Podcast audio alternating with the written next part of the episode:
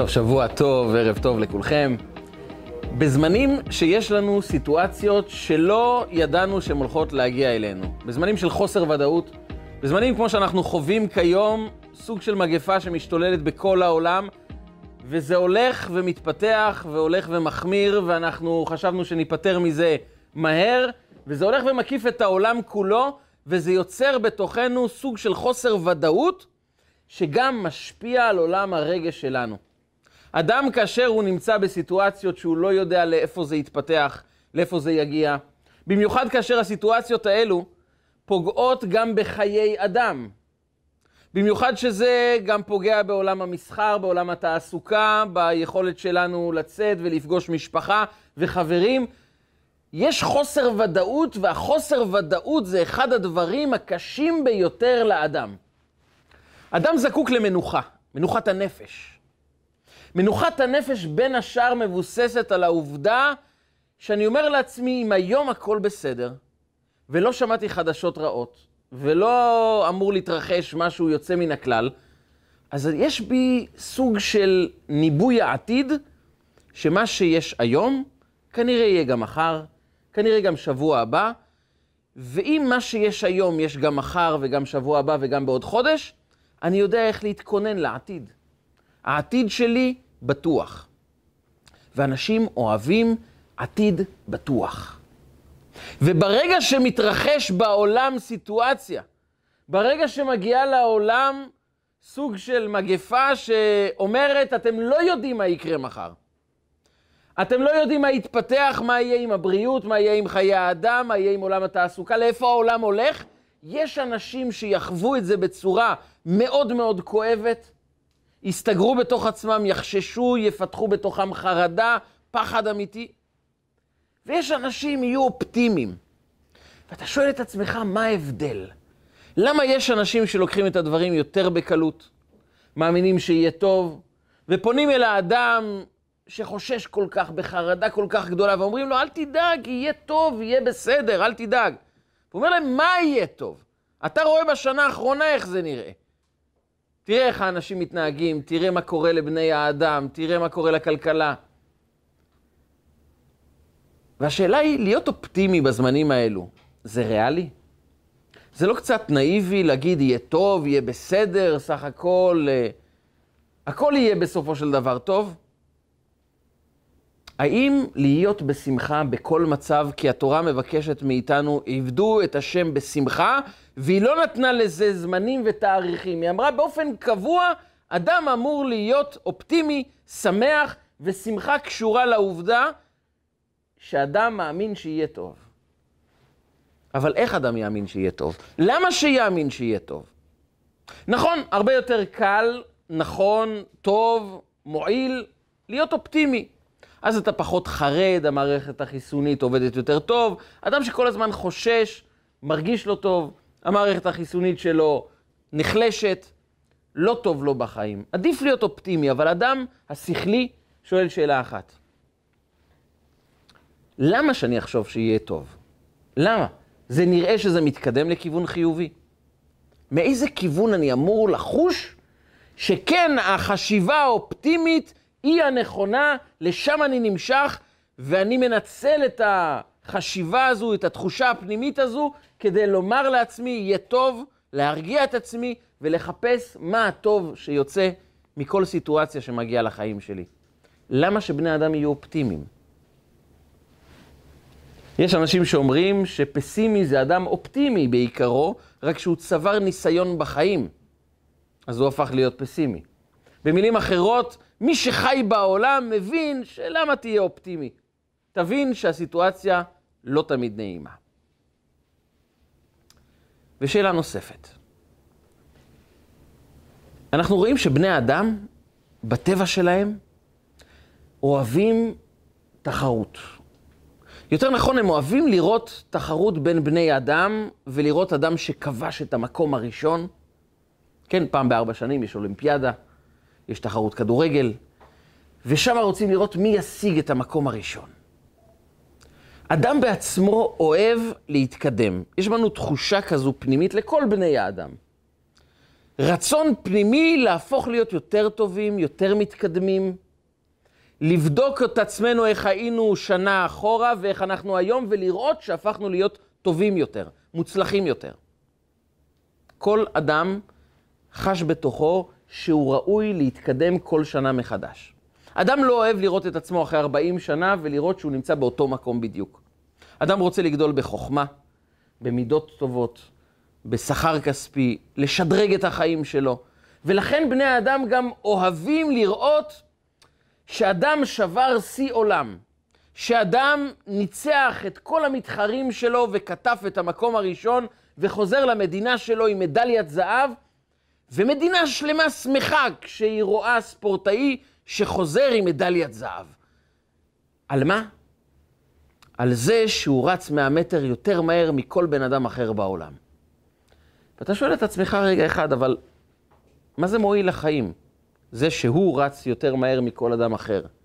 לי זה לא עוזר, ולא מה זה בדיוק עוזר, הוא יגיע יותר מהר לעבודה שלו, הוא ירוץ יותר מהר לחנות. מה זה יעזור לו? למה זה עוזר לעולם בכלל? אבל בני האדם, כשהם שומעים שאדם שבר את שיא העולם בריצה ל-100 מטר, העולם כולו עומד על הרגליים והוא נכנס לספרי ההיסטוריה. וגם אם הוא לא שבר את שיא העולם, אם הוא ניצח כל מתמודד אחר, הוא חוזר למדינה שלו, ואוהבים אותו יותר משאוהבים את נשיא המדינה, את ראש הממשלה או את המלכה. למה? התשובה היא, יש בתוכנו נפש, והנפש מגיעה מבורא עולם. וכמו שבורא עולם הוא בלי גבול, האדם אוהב לפרוץ גבולות, כי הוא מחפש כתשוקה פנימית בעומק הנפש, הוא מחפש לדבוק באינסוף, בבלי גבול. אדם מחפש את זה. הצורך הפנימי שלנו כל הזמן לשדרג את החיים שלנו, כל הזמן להתקדם, כל הזמן להפוך ליותר טובים, לפרוץ גבולות, להשיג את המקום הראשון, לנצח התנגדויות, להצליח במאבק, לנצח את האויב, זה נובע מהתודעה הפנימית שיש בתוכנו, שהנפש שלנו מגיעה מהבלי גבול, מהאינסוף, ואנחנו רוצים להיות חלק מהאינסוף. וככל שאנחנו פורצים גבולות, אנחנו חשים שהתקרבנו קצת יותר לאינסוף, למקור החיים שלנו, לבסיס החיים שיש לנו כאן בעולם. אדם צריך להיות קרוב למקור שלו. ואם המקור הוא בלי גבול, האדם ללא הרף מחפש לפרוץ גבולות. אם פעם היו נוסעים בסוס ועגלה, האדם המציא את הרכבת. ואחרי שהוא המציא את הרכבת, הוא המציא גם את המטוס. ואחרי שהוא המציא את המטוס, הוא המציא גם את החללית. ואחרי שיש חללית, גם בן אדם רגיל שהוא לא אסטרונאוט, גם רוצה להגיע לחלל. והגעת לירח, ומה תעשה? פרצתי גבולות.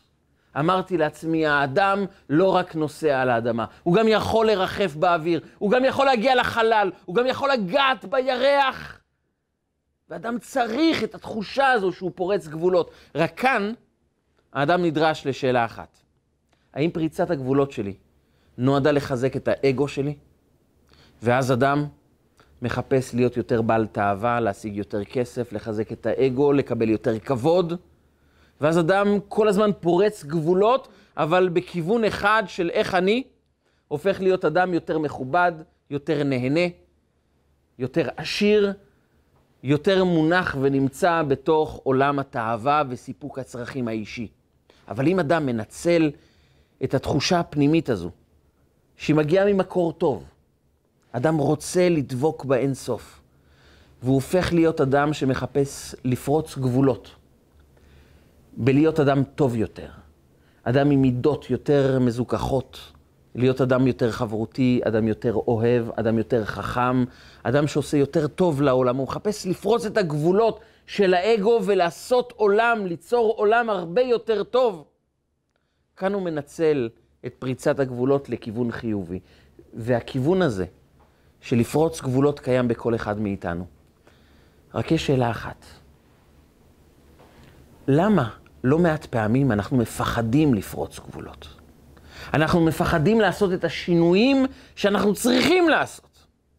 אדם אומר לעצמו, אני יודע שהמקום שבו אני נמצא הוא לא מקום טוב, זה לא המקום הנכון עבורי.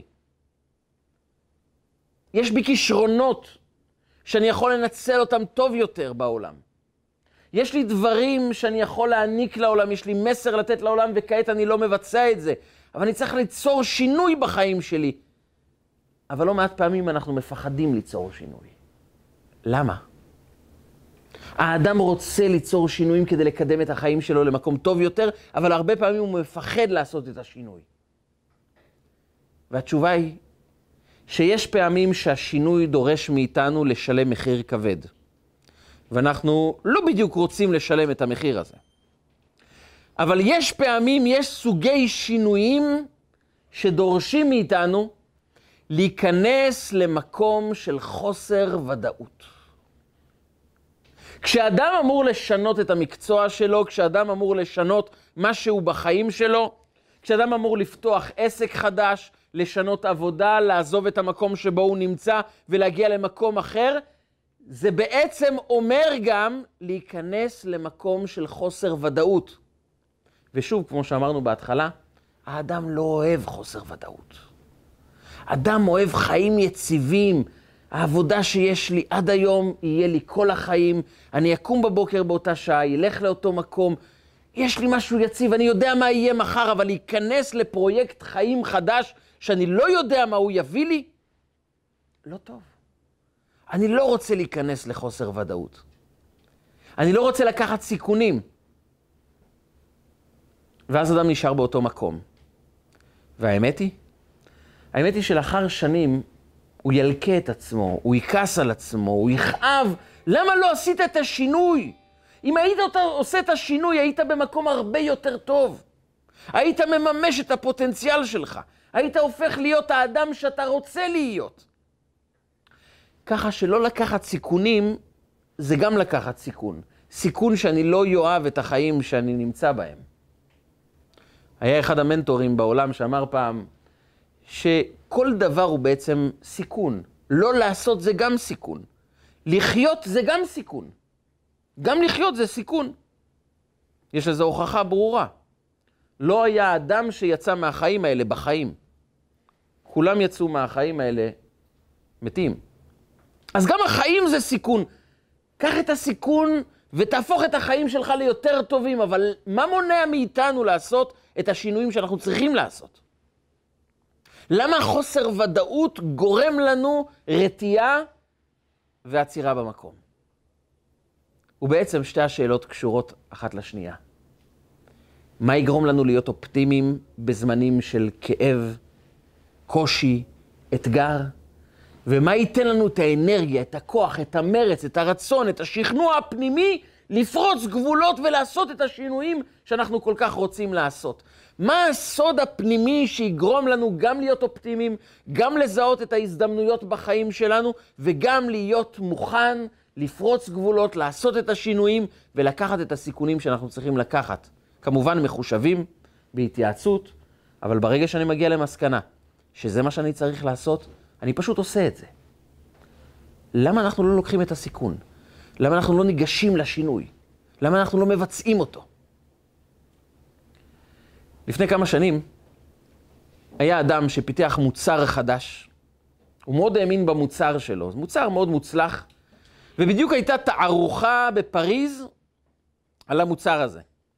והוא כמובן רצה מאוד להגיע לתערוכה, הוא ביקש לקנות מקום, לרכוש מקום כדי להציג את המוצר שלו, והוא האמין שאנשים יבואו ויקנו את המוצר שלו. כמובן צריך לשכנע את בני האדם שהמוצר שלו מספיק טוב. איך עושים את זה? אז הוא הכין חוברת שמסבירה איך המוצר שלו עובד, מה המעלות, מה הוא מציע שאף אחד אחר לא הציע עד היום. אבל מכיוון שהוא לא דובר צרפתית, ואנשים בפריז מדברים בדרך כלל רק צרפתית, אז הוא ביקש מחבר שהוא קיבל uh, ממנו המלצה על מתרגם, ושלח לו את החוברת, תרגם את החוברת לצרפתית. רכש עשרת אלפים עותקים, והגיע למטוס, כולו שמח, בעוד כמה שעות הוא מגיע לתערוכה ומבצע את עסקת חייו. הוא מוכר את המוצר הזה באירופה. מצוין. הוא יושב על הכיסא ופגש אדם מאוד נחמד, דובר צרפתית, והסביר לו מה הוא הולך לעשות בפריז, ושיש לו גם חוברת מעוצבת מאוד יפה שמסבירה על המוצר שלו. אז הוא נתן לו את החוברת לקרוא. וכיוון שהחבר החדש יודע לקרוא צרפתית, הוא קורא את החוברת, ותוך חצי דקה הוא פורץ בצחוק מתגלגל. אמרנו, מה כל כך מצחיק? אני לא סיפרתי שם בדיחות. הוא אומר, תקשיב, השגיאות כתיב שיש בחוברת הזו פשוט מצחיקים. פשוט זה מצחיק. מי כתב לך את החוברת הזו? מי, מי, מי תרגם לך את החוברת הזו? אני לא יודע, קיבלתי המלצה על איזה מתרגם, מה, יש שגיאות כתיב? הוא אומר, תקשיב, האסון הכי גדול שיכול להיות לך בעסקה הזו זה לחלק את החוברת לאנשים. אנשים יגידו, אם הבן אדם לא יודע להוציא חוברת עם תרגום נורמלי, מי יודע איך נראה המוצר שלו? אף בן אדם שיודע לקרוא צרפתית לא ייקח את המוצר שלך, כי אם אתה לא יודע לתרגם מילים, מי אומר שאתה יודע ליצור מוצר נורמלי? לדעתי, אתה מחזיק בידיים שלך חומר נפץ, זה יהרוס לך את העסקים, תזרוק לפח את כל החוברות. אומר לעצמו, אני אזרוק, לעצ... אני אזרוק את כל החוברות האלו, מה אני אמכור לאנשים, איך אני אסביר לאנשים, מה אני אתן לאנשים ביד. והטיסה הפכה להיות סיוט אחד גדול. הוא כעס על אשתו שהמליצה על החבר שהמליץ על המתרגם, והוא כעס על החיים האלה, שכמה שאתה משתדל, וכמה שאתה משקיע, וכמה שאתה נותן את הנשמה, דברים לא מסתדרים בחיים האלה. למה דברים לא מסתדרים? למה אתה עושה את המקסימום ואתה מקבל בחזרה רק מכות? למה? והטיסה הפכה להיות טיסה מאוד עצובה, מאוד כאובה.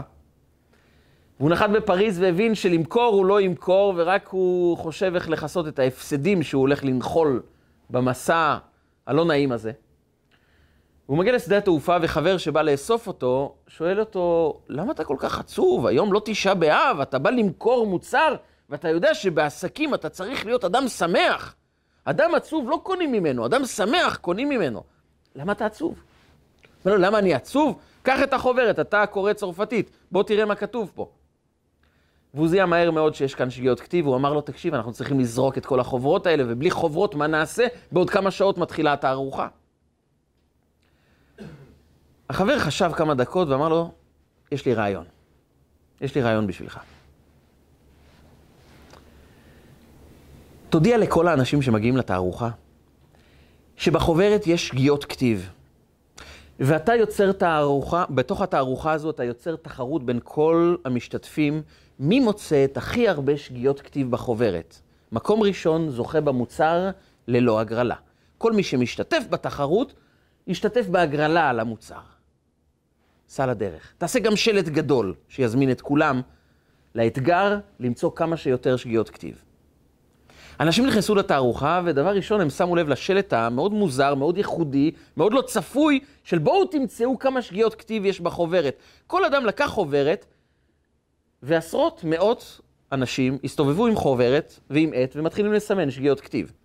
והעיתונאים שהיו בתערוכה לא הבינו מה אנשים מסתובבים ומסמנים על החוברת. הם ביררו והגיעו לדוכן ושאלו אותו מה אתה עושה, והוא אמר להם, פשוט אני מבקש מהאנשים למצוא כמה שיותר שגיאות כתיב.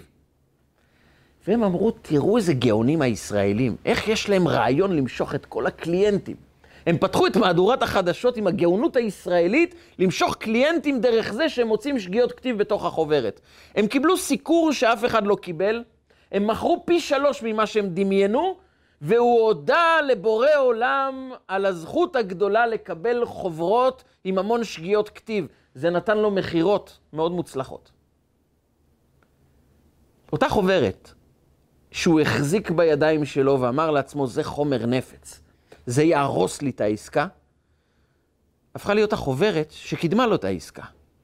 אז מה הופך אותנו מאנשים מתוסכלים לאנשים אופטימיים? מה הופך חוברת לא טובה לחוברת טובה? מה הופך מר למתוק? איך אני יוצר בתוכי אופטימיות שאני יכול להפוך את הסיטואציה הזאת למקום יותר טוב בחיים שלי?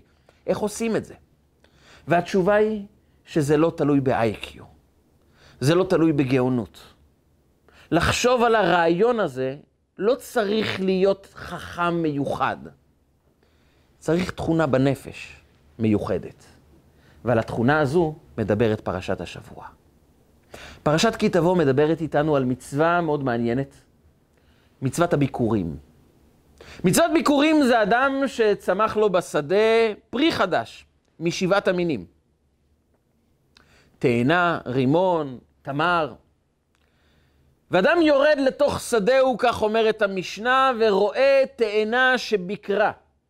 הוא רואה תאנה חדשה שצמחה, והוא אומר, או, oh, כאן מתחיל הסיפור הייחודי של מצוות הביקורים. ואז הוא יורד לשדהו ורואה את התאנה שמתחילה לצמוח, והוא קושר מסביבה גמי. גמי זה חוט מיוחד שהוא קושר סביב התאנה, כדי לומר, זו התאנה הראשונה שצמחה לי בשדה. כל יום הוא ירד לשדה ויראה את התאנה עם חוט מסביב לתאנה ויאמר, זו תאנה ראשונה שצמחה אצלי בשדה. הוא יאמר את זה לילדים שלו, הוא יאמר את זה להורים שלו שבאים לבקר, לשכנים, כולם ידעו זו תאנה חדשה. ואז כשהתאנה והרימון והתמר, הענבים החדשים יצמחו, הוא ייקח את הכל, ישים בטנא, והלכת אל המקום, ואז הוא ילך למקום אשר יבחר השם לבית המקדש. אבל הוא לא סתם הולך. המשנה מתארת מסע של שמחה וצהלה בעם ישראל. לפעמים סוגרים כבישים בגלל תחרות מרתון, היו סוגרים כבישים בגלל תהלוכה של ביקורים. מה קרה בביקורים? בני אדם צמחו להם פירות חדשים, יש לו תאנה חדשה, גפן חדש. אז זה דורש מסע, מסע של שמחה, היו שמים את הטנא בין קרני השור, והיו מצפים את הקרניים בזהב והולכים בתהלוכה. אנשים היו סוגרים את העסקים שלהם ומצטרפים בזמרה, בכלי נגינה, תהלוכה שלמה לבית המקדש, על מה? צמחו פירות חדשים בשדה. ואתה אומר לעצמך, תראה, נכון, ביקורים זה הפירות הראשונים, זה גורם שמחה, אבל זה הפך לדרמה. זה הפך לסיפור לאומי, שצמח לאדם תאנה חדשה. על מה? ולא רק זה, אחרי שהוא כרך גמי, אגב, המילה גמי דורשת הסבר, שתכף נראה מה זו המילה הזו, אבל הוא יוצר מסע של שמחה וצהלה יחד עם כל החברים שלו, שבסך הכל מביאים תאנים וגפן ותמר ורימון לבית המקדש, ואז הוא מגיע לבית המקדש, ואז יש מצווה נוספת. וענית ואמרת לפני השם אלוקיך, ארמי עובד אבי. וענית ואמרת. מה זה בדיוק אומר? ואמרת אני מבין, זה לומר. מה זה וענית ואמרת? זה שתי פעולות. מסביר לנו רש"י שחוץ מלומר אתה צריך לענות. לענות זה בקול רם. במילים אחרות, את המשפט הבא אתה לא הולך רק לומר אותו, אתה הולך לצעוק אותו. אתה הולך לזעוק אותו, בית המקדש אמור לשמוע אותך בשיא ההתלהבות, אומר את המשפט הבא. ארמי עובד אבי, וירד מצרימה. היה לי סבא, קראו לו יעקב אבינו. חי לפני למעלה מאלף שנה, אלפיים שנה, שלושת אלפים שנה. והוא הסתכסך עם חמיב, לבן הארמי, האבא של רחל ולאה. ולבן רצה להרוג אותו ולא הצליח להרוג אותו כי אלוקים שמר עליו. מה זה קשור לתאנה? זה סיפור יפה, אבל מה זה קשור לתאנה? אתה נמצא אלף שנים מאוחר יותר, ואתה מספר לעצמך, ולא רק לעצמך, אתה צועק בבית המקדש, היה לי סבא לפני אלף שנים שחמיב רצה להרוג אותו, ולא הצליח, כי אלוקים שמר עליו. מה הסיפור? ואז וירד מצרימה, ירדנו למצרים. וממצרים ויביאנו אל המקום הזה, ויתן לנו את הארץ הזאת, ארץ זבת חלב ודבש. פתאום הוא נהיה פטריוט ענק, נכנסנו לארץ. כבשנו את הארץ. ארץ זבת חלב ודבש, ויש לי שדה, ובשדה הזה, בכרם שלי, צמחו פירות חדשים, ועתה הנה הבאתי את ראשית פרי האדמה אשר נתת לי השם. זהו, הסתיימה הדרמה. סיפרנו את כל סיפורו של העם היהודי עד שהאדם מגיע עם התאנה והרימון והתמר לבית המקדש. ואת זה הוא לא רק אומר, הוא צועק. למה? מה הקדוש ברוך הוא רוצה ללמד אותנו כאן? כשאדם חווה קושי בחיים שלו, כשאדם מגיע לסיטואציה שהוא לא ציפה אליה, זה נופל עליו כרעם ביום בהיר, הוא לא מבין מאיפה זה נחת עליו. האדם ברגעים האלו מאבד את החשיבה הרגילה, הטבעית, והוא נלחץ. הוא נלחץ, זה אומר שתודעת החיים הפנימית שלו פורצת החוצה. התגובה שלנו לאירועים לא רגילים, לאירועים כואבים, לאתגרים בחיים, התגובה שלנו תהיה תגובה אמוציונלית, תגובה רגשית, תגובה שנובעת מהעולם הפנימי שלנו. ולכן תראו בני אדם, שכאשר הם חווים קושי, הם קורסים לגמרי, מאבדים שפיות, ויש בני אדם שהופכים להיות אופטימיים, בני אדם שאומרים, אוקיי, אני יוצא לדרך חדשה, משהו חדש, טוב יותר יתחיל כאן בחיים. מה ההבדל? יש משפחות שהמשפחה, שני אחים, חוו את אותה טרגדיה במשפחה, אחד מאושפז במוסד לחולי נפש, והשני יצא מדען, יצא אדם שמנהיג חברה, מוביל דעת קהל. אתה שואל את עצמך אם חיו באותה סיטואציה, איך אחד נפל והשני לא. התשובה היא התודעה הפנימית שיש בתוכנו. ואת התודעה הפנימית שיש בתוכנו, אנחנו בונים בימים הרגילים, האפורים, הטריוויאליים של החיים שלנו. ואת זה התורה באה ללמד אותנו בביקורים. צמחה לך תאנה? אתה יכול להגיד צמחה תאנה, צומח תאנה אצל כולם. לא. אתה תרד לשדה, ואתה תכרוך גמי. אומרים המפרשים גמי, ראשי תיבות גדולים מעשה השם. כמה גדול בורא עולם. תאנה חדשה.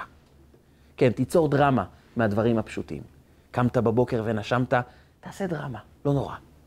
נשמתי היום, קמתי בבוקר. יש ילדים מחייכים. יש עולם שאני יכול לצאת אליו. תעשה דרמה, כן, תשמח. ואדם יוצא וכורך גמי, וכל יום הוא קם ואומר, זו תאנה שביקרה. וזה כל יום בונה בתוכו, כן, יש בי טוב. יש לעולם דברים טובים להציע לי. אנחנו הרבה פעמים מאוכזבים מדברים שלא התרחשו כמו שהיינו רוצים שזה יתרחש. אדם פספס טיסה. לא כדאי לפגוש אדם שפספס טיסה, זה לא, לא כדאי. הוא סובל, הוא כועס, הוא עצבני. האדם הראשון שהוא יפגוש, הוא יפיל עליו את כל התסכול. אבל רגע, אתה חי בעולם בכלל שיש מטוסים, פעם לא היה. אתה בכלל אדם מספיק בריא כדי לקחת מטוס ולטוס. יש לך כסף לרכוש כרטיס טיסה. מכל זה אתה לא שמח? לא. למה? כי מעולם הוא לא ירד לתוך שדהו וכרך גמי ואמר זו תאנה שביקרה. ומעולם לא ידע להעריך את הדברים הפשוטים שהם מתנה עצומה לחיים. והתורה אומרת ביקורים, ביקורים יבנו בתוכנו תודעה אחרת. ואדם, עד שהתאנה גדלה וראויה לקטוף אותה ולקחת אותה לבית המקדש, אדם כל יום אומר, גדולים מעשה השם, כמה הוא גדול, כמה החיים האלה יפים, כמה הם גדולים. ואז הוא קוטף את הפירות הראשונים, שם בטנא, ואומר לכל המשפחה, אנחנו יוצאים למסע. לא מסע של אוהלים, או מסע לחוף, או מסע להרים, מסע של אמירת תודה לבורא עולם על התאנה החדשה, על הגפן, על אשכול ענבים חדש. והמשפחה כולה חובה מסע שמלווה במוזיקה, בשמחה. ואז פוגשים גם את השכנים, שגם הם יוצאים לבית המקדש, כי גם הם אומרים תודה על תאנה שביקרה. ועם שלם עולה לבית המקדש בתופים ובמחולות. אנשים סוגרים את העסקים שלהם ושמחים, כי עולה פה עם שמודה על הטוב שהוא קיבל, ואז הם מגיעים לבית המקדש. ואז הם אומרים לעצמם, לא רק אני קיבלתי טוב, הטוב הזה התחיל מארמי עובד אבי, מסבא. כן, הוא חי לפני אלף שנה, אבל זה קשור אליי. כי העולם נברא בידי בורא עולם, ובורא עולם אוהב אותי, והוא אוהב אותי עוד מהתקופה של הסבא שלי אוהבים אותי. את הסבא אהבו, את הילדים שלו אהבו, ואת אבות אבותיי שנכנסו לארץ ישראל אהבו, ולכן קיבלתי את ארץ ישראל.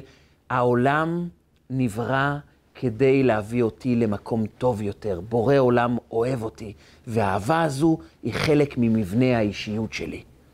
מתקופתו של יעקב, דרך יציאת מצרים, דרך כיבוש הארץ, עד שקיבלתי את השדה, והתאנה הזו, הקטנה, מזכירה לי את ההיסטוריה של העם היהודי, שאלוקים לא עוזב אותו. אלוקים שומר עליו. אלוקים מביא אותו תמיד בסופו של דבר אל הנקודה שהוא יוכל לעלות לבית המקדש ויאמר, הנה הפירות החדשים שנתת לי, בורא עולם, ואני רוצה לומר לך תודה. אומר ספר החינוך, אחד מגדולי רבותינו הראשונים, הוא אומר שמצוות ביקורים באה לפתח בתוכנו לא רק הכרת הטוב, אלא ציור הלב. ציור הלב, במילותיו של ספר החינוך, זה ליצור בתוכנו תודעה פנימית שהעולם בא להיות טוב עבורנו. שאלוקים ברא אותנו כדי להעניק לנו את מלוא הפוטנציאל, לממש את הכוחות שלנו, להביא אותנו למקום טוב יותר, ליצור את החיים הטובים ביותר שבורא עולם רוצה שאנחנו ניצור כאן בעולם. ואיך בונים תודעה כזו? תודה על הדברים הפשוטים. תזכור מה היה ליעקב אבינו, מה היה ביציאת מצרים, בכניסה לארץ. המסע הזה של הביקורים יוצר בתוכנו ציור הלב. וציור הלב, ציור הלב זה התודעה הפנימית, והיא מתגלה ברגעי משבר. כשאדם נמצא ברגע של משבר, ברגע של כאב, ברגע של חוסר ודאות, העולם כולו נמצא במקום שאנחנו לא יודעים לאיפה אנחנו הולכים מהמקום הזה. מה יתפתח? לאיפה זה ילך? מה על הכלכלה? מה על חיי האדם? מה איתנו? מה יתפתח עם הילדים? החינוך? ובזמנים האלו, המודע שלנו מפנה את המקום לציור הלב. ואז אדם פורץ עם ציור הלב הפנימי שלו. ואז הוא אומר לעצמו, הרי ברור לי שמשהו טוב הולך לקרות. משהו טוב הולך להתרחש. נכון, הדברים הם קשים. מה שקשה, קשה. אבל המיקוד שלי הוא תלוי בציור הלב הפנימי שלי.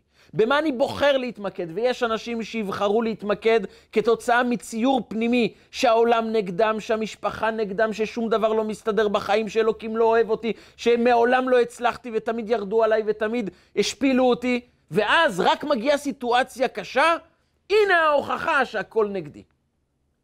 והנה פגעו בי ואיבדתי את העבודה, וזה לא מסתדר, והם נגדי, והם יורדים עליי, והם צוחקים עליי, והנה זו הוכחה שמה שהאמנתי כל החיים מתממש.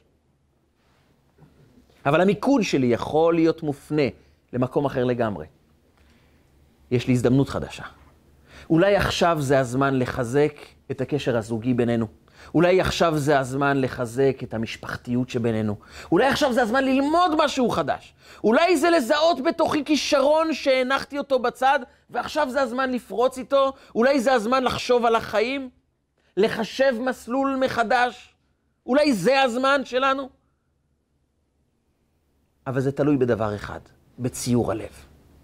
ביכולת שלנו להבין שבורא עולם בא עבורנו להעניק לנו את הטוב ביותר. זה שיש קושי, כי את הטוב אנחנו צריכים לקבל דרך עבודה, דרך יגיעה.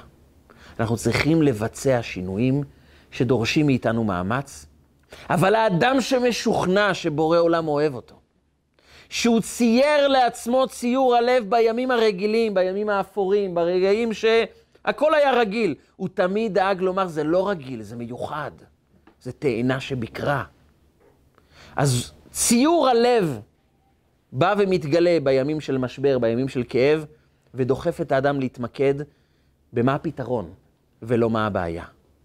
באיך אני משדרג את החיים שלי בסיטואציה הזו, ולא רק כמה העולם לא טוב וכמה אנשים רעים. באיך אני בונה בתוכי משהו חדש שיביא אותי למקום טוב יותר. הציור הפנימי הזה בלב יכול ללדת בתוכנו הזדמנויות חדשות. אתם יודעים, לפעמים אנחנו רואים בסופרמרקט משקה קל עם חלקי פרי, יצא לכם לראות? עם חלקי פרי. זה לא היה פעם. איך זה נולד? מספרים את הסיפור הבא. חברה אחת, המכונה התקלקלה. המכונה של המיצים התקלקלה. מה שאומר שסחיטת הפירות לא הייתה מספיק טובה, ולתוך בקבוקי המיץ נכנסו גם חלקי פרי. המיץ הוא לא זך, הוא לא נקי, יש בו חתיכות פרי, כי המכונה התקלקלה, וישבו צוות ההנהלה, הדירקטוריון ישב ואמר, מה אנחנו עושים עם הקטסטרופה הזו? מה תמכור? מיץ מלוכלך ככה עם חתיכות של פרי? וקם מישהו ואמר, כן, אנחנו חברה שרוצה למכור מיץ עם חתיכות פרי. כל האנשים חושבים שהמיץ הוא מלא סוכר, מלא דברים מכניים, דברים לא בריאים. אנחנו מוכרים חתיכות פרי, שזה ייראה טבעי, שזה ייראה השקעה. והם מכרו. אנשים אמרו, או, עם חלקי פרי, זה מעניין. והטעות הפכה להצלחה. כל מר יכול להפוך למתוק, השאלה היא מה התודעה הפנימית שאנחנו חיים איתה. כל אדם יכול להצליח למרות שברור שכל אדם יחווה קשיים בחיים שלו. בעוד מספר ימים אנחנו שולחים את הילדים לספסלי בית הספר, ספסלי הלימודים, וכל אמא, כל אבא שואל את עצמו, מה יהיה אם יצעקו על הילד, יזלזלו בו, החברים לא יתייחסו אליו, הוא יגלה שיש לו דברים לא טובים, מכשולים, לא יסתדר עם המורה. הורים מלאי חשש לילד הקטן האהוב שלהם. והם רוצים להיות אופטימיים. הם צריכים לשתול בילד תובנה אחת. אתה אהוב בזכות מי שאתה. יש בך טוב והעולם הוא בעדך. כשתקבל קושי, אתה לא תישבר ממנו, כי אתה יודע שאוהבים אותך ואתה יודע שהעולם הוא טוב. אתם יודעים, האדמו"ר הקודם מלובביץ' היה אדם שסבל את כוס התרעלה הגדולה של עם ישראל בתקופת מלחמת העולם השנייה. הוא גם חי ברוסיה הקומוניסטית של סטלין, הוא נאסר במאסר הכל כך אכזרי של השלטון הקומוניסטי, הוא נשאר משותק בחלק מגופו, הוא לא יכל לדבר, אחרי שהוא יצא מבית הסוהר הוא לא יכל לדבר בצורה רגילה, לא היו מבינים אותו, רק האנשים הקרובים אליו. הוא איבד חלק מהמשפחה בשואה, הוא היה בוורשה בזמן ההפצצות, הוא ברח לארצות הברית, הוא ניצל, אבל הגוף שלו היה שבור לגמרי. הכאב, הסבל. והוא הגיע בן 60 לארצות הברית, אבל הוא חווה ב-60 שנים שלו כאב וסבל של דורות. ולפני שהוא נפטר, הוא אמר מאמר חסידות. שמתחיל במשפט אחד. באתי לגני, אחותי כלה. זה ציטוט משיר השירים של שלמה המלך עליו השלום. באתי לגני, זה העולם שלנו. באנו לגן. גן זה מקום של תענוג. אומר את זה אדם שסבל את כל מה שיהודי יכל לסבול באותה תקופה. גם מרוסיה הקומוניסטית וגם מפולין שנכבשה בידי הנאצים, את הכל הוא סבל. והוא אמר, אבל העולם הוא גן. באתי לגני. ומי שמאמין שהעולם הוא גן, יהפוך את העולם גם לגן. והוא האמין בזה. והוא יצר את תנועת חב"ד שהייתה שרידים של חסידים שהצליחו להימלט מרוסיה, שהצליחו לצאת מפולין. וכל מה שאנחנו מכירים בחב"ד בעולם התחיל מהמשפט הזה. באתי לגני, באנו למקום טוב. אנחנו צריכים לגלות את זה. אדם שסבל כל כך הרבה, מאיפה הרעיון הזה שהעולם הזה הוא גן של שושנים? מאיפה זה מגיע לך? זה נובע מתודעה פנימית שבורא עולם נמצא איתנו בתודעה היסטורית שהעם היהודי חזק יותר מכל סיטואציה. מהבנה פנימית שהעולם הוא במסלול של להפוך להיות טוב, והמקרים הלא טובים שמתרחשים הם הדבר הלא נורמלי. הם הדבר שישתנה בסופו של דבר. וסוף הטוב להתגלות, כי בורא עולם הוא טוב, והוא מביא אותנו לעולם שבסופו של דבר יגלה את הטוב שיש בתוכו. ועל זה אומרת פרשת השבוע. והשם האמירך היום להיות לו לעם סגולה. העם היהודי יש לו איזו הגדרה מעניינת כזו, קוראים לזה עם סגולה. למישהו יש כאן הסבר מה זה בדיוק עם סגולה? מה זה סגולה בכלל? יש סגולות שהולכים לרבנים, סגולה לכזה דבר, סגולה לכזה דבר. מה, מה זה סגולה בכלל? או, אז יש רש"י שאומר לנו משהו מעניין. סגולה, זה אולי לא דבר כל כך מוכר, אבל כך הוא מסביר בפרשת יתרו. סגולה זה אוצר המלך הגנוז. מה הכוונה? יש שני סוגי אוצרות אצל מלך. יש מלכים שצוברים אוצרות כדי להראות את זה כמה פעמים בשנה לכל העם שלהם, לעולם, כדי להראות כמה הם עשירים, כמה הם מיוחדים. על הכתר של המלך יש את היהלום המיוחד, בגודל מיוחד, בצבע מיוחד, כדי שכולם יגידו, וואי, היהלום הייחודי הזה נמצא בכתר המלך. או שהוא משתמש באוצרות בשביל לנהל כלכלה יותר טובה למדינה. המכנה המשותף לכל הדברים האלו, האוצר בא לעזור לי לחיות יותר טוב, לנהל כלכלה יותר טובה, או להפגין עושר, להראות לכולם את העוצמה הכלכלית שיש לממלכה. אני מרוויח משהו מה... מהאוצר הזה. אבל יש מה שנקרא סגולת מלכים. למלך יש ציור ייחודי, ששווה הון תועפות. ויש רק למלך את הציור הזה, והוא לא מראה אותו לאף אחד. הוא מתענג לבוא לראות את הציור, הוא לא מעוניין להראות את זה לאנשים, הוא לא מעוניין להראות את זה לעולם כולו, הוא נהנה לדעת שיש לו יהלום ייחודי שיש רק לו. הוא לא משתמש בו, הוא לא מראה את זה לאנשים, הוא לא מוכר אותו כדי לקנות משהו, הוא נהנה מעצם המוצר הייחודי, היהלום, הציור, כלי הזהב או כלי הכסף הייחודיים שיש רק לו. זה גנוז, זה חתום, זה נסתר מעיני הציבור, אבל המלך נהנה כי יש לו משהו יקר לו, והוא נהנה מהעובדה שהדבר היקר הזה שייך לו. הוא לא מחפש לעשות עם זה משהו. זה מה יש, ואת זה אני אוהב. זה הדבר היקר לי ביותר. אני נהנה מעצם הקיום של הדבר אצלי. ושימו לב שגם בחיים יש לנו שני סוגי אוצרות. יש לנו ילדים שאנחנו מאוד אוהבים שהילדים מביאים לנו קצת נחת. שהמורה או המורה מספרים לנו כמה ילדים חכמים, וכנראה זה גם מגיע מההורים שלהם. אז זה עושה לנו מצב רוח מצוין. הילד יקבל מתנות, ואנחנו נגיד לילד כל הכבוד. והאמא תגיד שזה מהצד שלה, ואבא יגיד שזה יותר דווקא מהצד שלו. כך או כך כולם שמחים ומאושרים שהילד יצא חכם. מביא לנו כבוד. אבל אם זה להפך, האבא יבוא לילד, תגיד, למה אתה עושה לי בושות? למה? מה באת להרוס לי את החיים? למה אתה מתנהג בצורה כזו?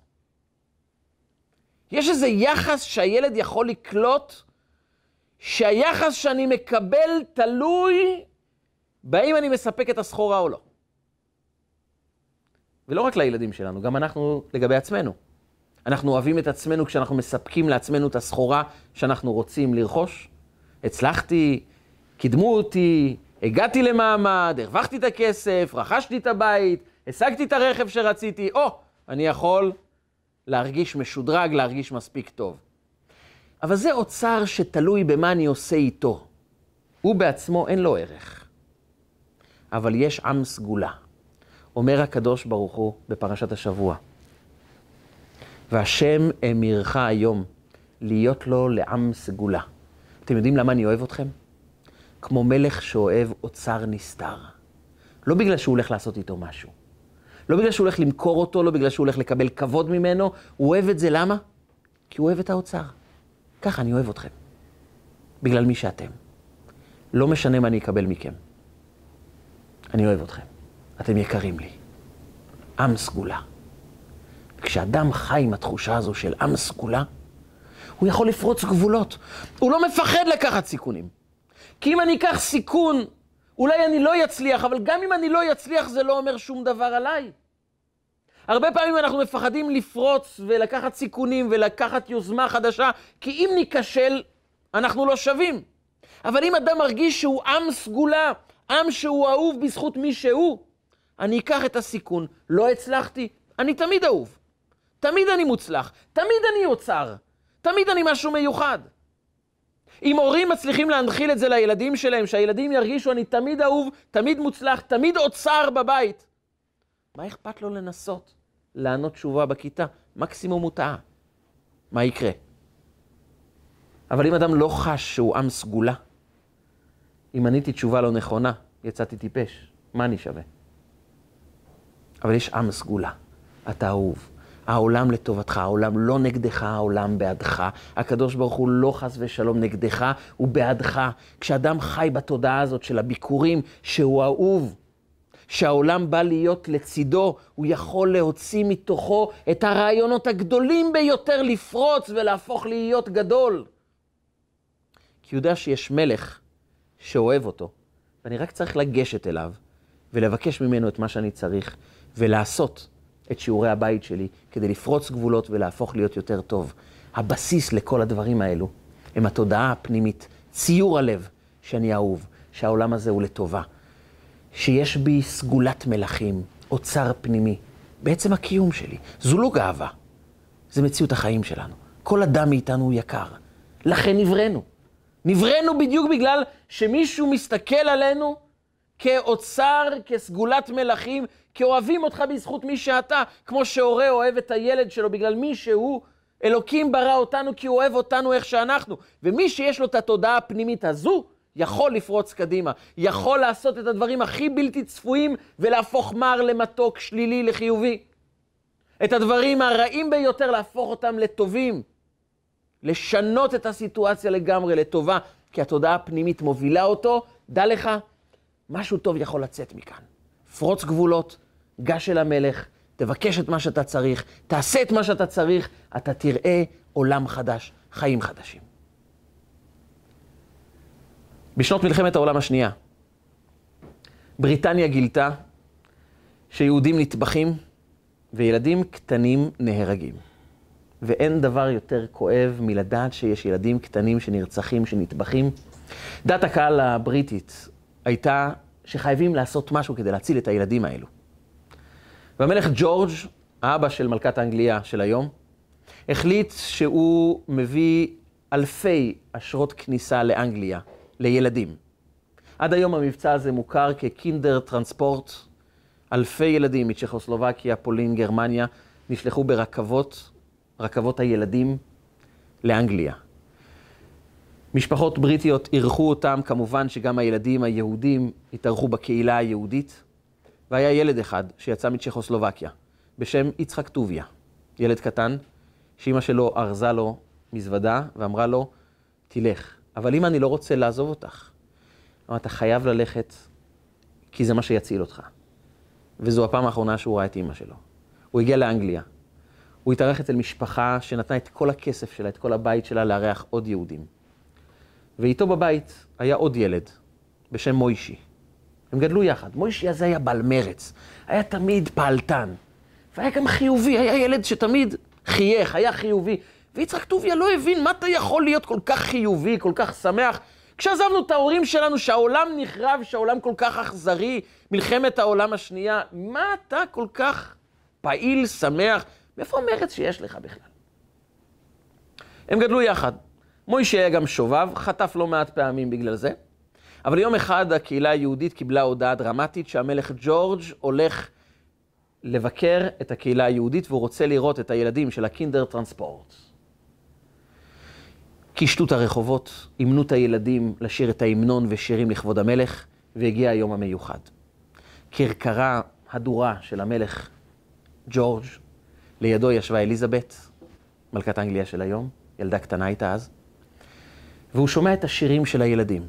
כמובן שיש עשרות חיילים, כולם במדי אנגליה, אימנו את הילדים והודיעו להם, אתם מאחורי הגדר, שרים, לא זזים, לא מדברים, לא נושמים, רק שרים, וזה אנגליה ושומרים על הכללים.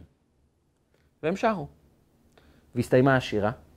המלך ג'ורג' היה נראה מרחוק די שמח מקבלת הפנים, וברגע אחד של שקט פתאום נשמע רעש, גדר נפלה. מוישי רץ לכיוון המלך. הוא רץ לכיוון המלך וישר זינקו עליו השוטרים ותפסו אותו, ופתאום הטקס האנגלי הכל כך מסודר, קרס, בלגן, ילד קטן רץ למלך ושוטרים קפצו עליו והמלך מזהה מהכרכרה שמשהו לא מסתדר כאן. יצחק טוביה ראה את הילד הזה ולא האמין מה מוישי עושה בלגן מול המלך. והמלך ראה את מה שקורה וביקש מהשומרים שלו, תביאו את הילד לפה, אני רוצה לדעת מה קרה. הילד מגיע ואומר לו, המלך, מה יש לך, ילד חמוד? הוא אומר, אני רציתי להגיד לך תודה. תודה שהצלת אותי. אני יודע שלא הייתי נשאר בחיים בצ'כוסלובקיה. אני רוצה להגיד לך תודה. המלך שמח מאוד, ואז הילד אומר לו, אבל המלך, אני מתגעגע לאבא ואימא. אולי אתה יכול להחזיר לי, להביא לי את אבא ואימא, אולי זה אפשרי. אומר לו המלך, תקשיב, זה זמן מלחמה. בקושי אתכם הצלחתי להוציא, איך אני אוציא את אבא ואימא שלך? ואז הילד צועק ואומר לו, אבל אתה המלך, מלך יכול לעשות כל דבר, אתה המלך.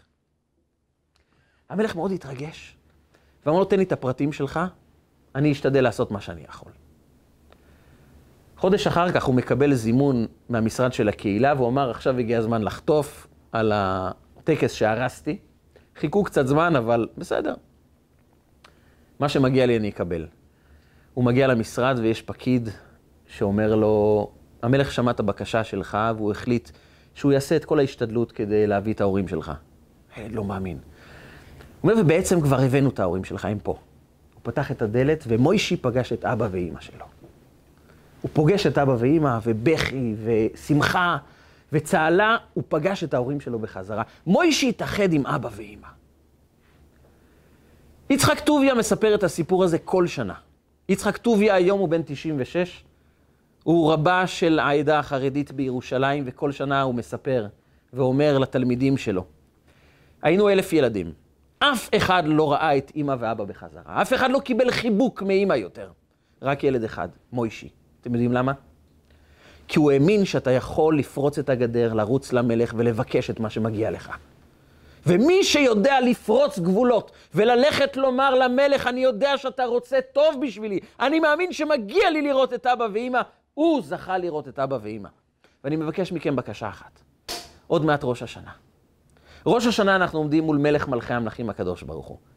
תפרצו גבולות קצת, תהפכו את עצמכם לקצת יותר טובים. תשדרגו את המידות, את המצוות, את הקדושה שבכם, ותיגשו למלך ותגידו לו, אנחנו רוצים כבר גאולה שלמה, אנחנו רוצים טוב אמיתי, אנחנו רוצים לראות כבר את העולם הופך לעולם טוב, עולם של ימות המשיח, שיבוא אלינו בגאולה שלמה, במהרה בימינו, אמן ואמן. רגע של חוכמה, רגעים קצרים ומשנה חיים. הצטרפו אלינו, הרשמו לערוצי רגע של חוכמה ביוטיוב, בפייסבוק, באינסטגרם ובוואטסאפ.